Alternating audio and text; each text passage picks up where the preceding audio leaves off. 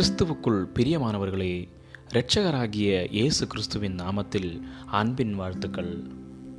காலை தேன்துளிகள் மூலமாய் இன்றைக்கு தேவனுடைய வார்த்தைகளை தியானிக்கும்படியாய் தெரிந்து கொண்ட வேத பகுதி பிரசங்கியின் புஸ்தகம் ஏழாவது அதிகாரம் இரண்டாவது வசனம்.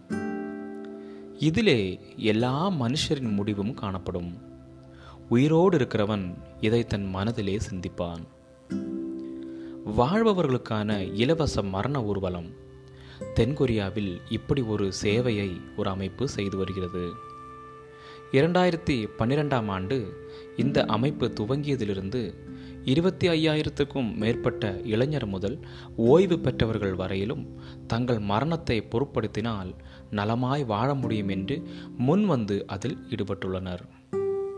அதன் அலுவலர்கள் இதுபோன்ற உருவகப்படுத்தப்பட்ட மரண ஊர்வலங்கள் மக்களுக்குள் ஜீவியத்தின் மேன்மையையும் நன்றி உணர்ச்சியையும் பிரிந்திருக்கும் குடும்பங்களுக்கிடையே மன்னிப்பின் அவசியத்தையும் வலியுறுத்துகிறது என்கின்றனர். இந்த வார்த்தைகள் பிரசங்கி புஸ்தகத்தின் ஆசிரியராகிய ஞானியின் வார்த்தைகளை நினைவுபடுத்துகிறது.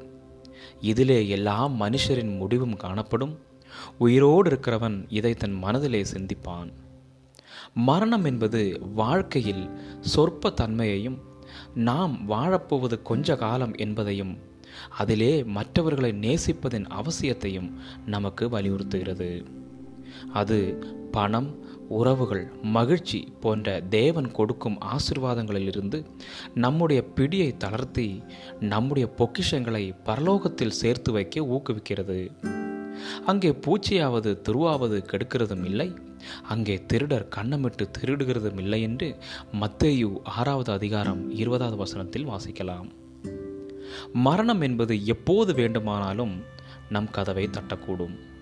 அது நம் பெற்றோரை சந்திக்கும் நம் சந்திப்பை ஒத்தி வைப்பதையோ தேவனுக்கு ஊழியம் செய்யும் நம் திட்டங்களை தள்ளி வைப்பதையோ அல்லது நம் பிள்ளைகளோடு நேரம் செலவழிக்க தவறுவதையோ மதீனம் என்று வலியுறுத்துகிறது.